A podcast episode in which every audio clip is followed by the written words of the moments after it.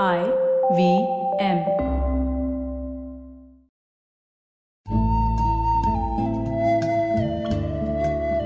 IVM के Hindi travel podcast टेढ़े मेढ़े रास्तों पर आपका स्वागत है टेढ़े मेढ़े रास्ते ही क्यों वो इसलिए कि घूमना भी तो ऐसे ही रास्तों की तरह पेचीदा और लगातार उतार चढ़ाव भरा होता है, जहाँ हर पल कुछ नया देखने और महसूस करने को मिलता रहता है। शर्त बस यही होती है कि आप कान खुले रहने चाहिए। मैं हूँ केशव चतुर्वेदी और मैं आपको ले चलूँगा इस ज़बरदस्त यात्रा पर। और सुनाऊँगा ऐसी मज़ेदार कहानियाँ, शहरों, किलों, महलों, सड़कों और सबसे अहम इंसानों की, जो पिछले 20 साल से ऐसे ही रास्तों पर भटकते हुए मैंने सिर्फ़ आपके लिए इकट्ठा की हैं। तो आइए शुरू करते हैं। दिल्ली के पुराने इलाके, यानी पुरानी दिल्ली में एक जगह है बल्ली मारान। यहाँ पे एक गली है जिसका नाम है गली कासिम। गुलजार साहब की भाषा में बोलें तो यहीं पर उर्दू और फारसी के मशहूर शायर मिर्ज़ा असदुल्ला खान गालिब का पता मिलता है। आज ये एक राष्ट्रीय धरोहर है। लेकिन ऐसा हमेशा नहीं था। मुझे याद है, जब मैं नया नया पत्रकार बना था तो कई लोगों ने गालिब की हवेली पर लेख लिखे थे और टीवी प्रोग्राम बनाए थे। एक खास प्रोग्राम मुझे याद है, जिसमें उस जमाने में इस हवेली के मालिक ने यहाँ लोहे की ढलाई का काम शुरू करवा दिया था। साथ ही उसकी कबाड़ी की दुकान भी थी। जब पत्रकार ने पूछा कि उन्हें पता है ये गालिब की हवेली है तो उनका जवाब था, होगी, मुझे क्या पता? मैंने तो इसे फैक्ट्री में बदल दिया है। अभी इसका एक हिस्सा और बचा है, उसे भी तोड़कर फैक्ट्री बना दूँगा। उस समय हम लोग ऐसी रिपोर्ट देखते थे और सोचते थे कि इस धरोहर की ऐसी दुर्गति हो रही है और कोई बोलने वाला नहीं है।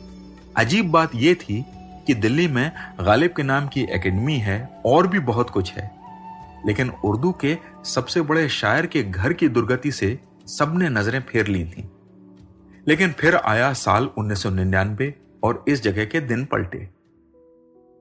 सरकार ने इसके एक हिस्से को अपने कब्जे में लिया और उसे हेरिटेज साइट में बदल दिया। आज आप वहाँ जाते हैं तो हवेली के अंदर गालिब के पोस्टर, उनके लिखे शेर वगैरह चारों ओर टंगे हुए हैं। हवेली में एक छोटा सा आँगन है, दो बरामदे हैं और एक दो कमरे हैं। एक नज़र में लगता है कि हवेली तो बहुत छोटी है। लेकिन वहाँ के केयरटेकर या चौकीदार से बात करने पर पता चलता है कि सरकार हवेली का बस एक हिस्सा ही ले पाई। बाकी तो लोगों के घरों का हिस्सा हो गई। मैंने आसपास देखा तो पाया कि वाकई हवेली में से ही दूसरे घरों और एक ट्रैवल एजेंसी तक जाने का रास्ता निकल रहा था। यानी गालिब की हवेली असल में हवेली का एक कोना भर थी। वहीं यह भी पता चला कि उसका यह नया रूप भी हाल ही में बनवाया गया है।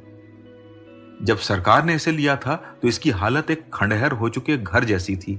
चारों ओर सीमेंट और ईंटें भरी हुई थी। दुनिया में कहीं भी पुरानी दिल्ली जैसा कोई शहर होता तो उसे हेरिटेज या धरोहर की तरह संभाल के रखा जाता। लेकिन हमारे यहाँ हाल यह है कि ना तो सरकार को कोई चिंता है धरोहर की, ना ही समाज को और ना ही वहीं रहने वालों को। रोज़मर्रा की ज़िंदगी हम सब पर इतनी हावी रहती है कि अपनी धरोहर को बचाना, उस पर गर्व करना, उसके लिए कुछ कोशिश करना यह सब हमारे जहन में बिरले ही आता है। इसी कारण पुरानी दिल्ली में कई ऐसी जगह हैं जिनका हाल बेहाल ही है। इसी बदहाली से उबारने के लिए गालिब की हवेली को सौ साल पुराना लुक दिया गया। इसे तैयार करने में सरकार ने कई कलाकारों की मदद ली। और यहाँ गालिब की मूर्ति बनवाने का पैसा गुलजार साहब ने दिया। यह कहानी सुनकर मुझे याद आया कि आज के आम लोगों से बेहतर तो वो हकीम साहब थे, जिन्होंने गालिब को यह कोठी किराए पर इसलिए दी थी क्योंकि उन्हें गालिब की शायरी पसंद थी। गालिब की मृत्यु के बाद भी वे यहाँ आकर बैठते थे और किसी को हवेली में घुसने की इजाज़त नहीं थी।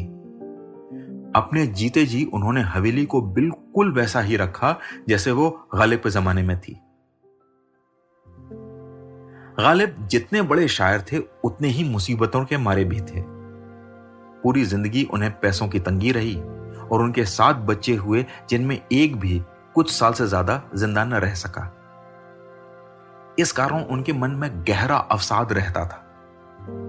न जाने क्यों, उस हवेली में जल रहे कम रोशनी वाले बल्बों के कारण आज भी वही अवसाद वहाँ विराजमान सा दिखता है। मैं भारी मन से हवेली के बाहर निकला तो पाया कि गली कासिम में एक आदमी कुछ गधे लेकर जा रहा है। गधों को देखकर मुझे गालिब का एक मशहूर किस्सा याद आ गया और मन का भारीपन दूर हो गया। उनके विरोधी शायर जौक से उनकी नोकझोंक चलती रहती थी। एक दिन गालिब जौक के सामने से गुजरे तो जौक ने गधे की ओर इशारा किया जो आम की टोकरी के सामने खड़ा था। और फिर भी आम नहीं खा रहा था। जौक को गालिब के आम प्रेम के बारे में पता था। सो उन्होंने गालिब को ताना देते हुए कहा, मियाँ, देखो, गधे भी आम नहीं खाते। गालिब ने मुड़कर तपाक से जवाब दिया, सही कहा, गधे ही आम नहीं खाते। तो आज टेढ़े मेढ़े रास्तों का सफ़र इसी मील के पत्थर पर खत्म होता है। अगली कड़ी में फिर किस्सों के एक नए मोड़ पर मिलेंगे और वहाँ से नए मील के पत्थर तक साथ चलेंगे। और हाँ अगर आपको ये पॉडकास्ट पसंद आया हो तो इसे अपने दोस्तों और परिवार वालों से शेयर कीजिए, क्योंकि सफ़र का मज़ा तो साथ चलने में ही है।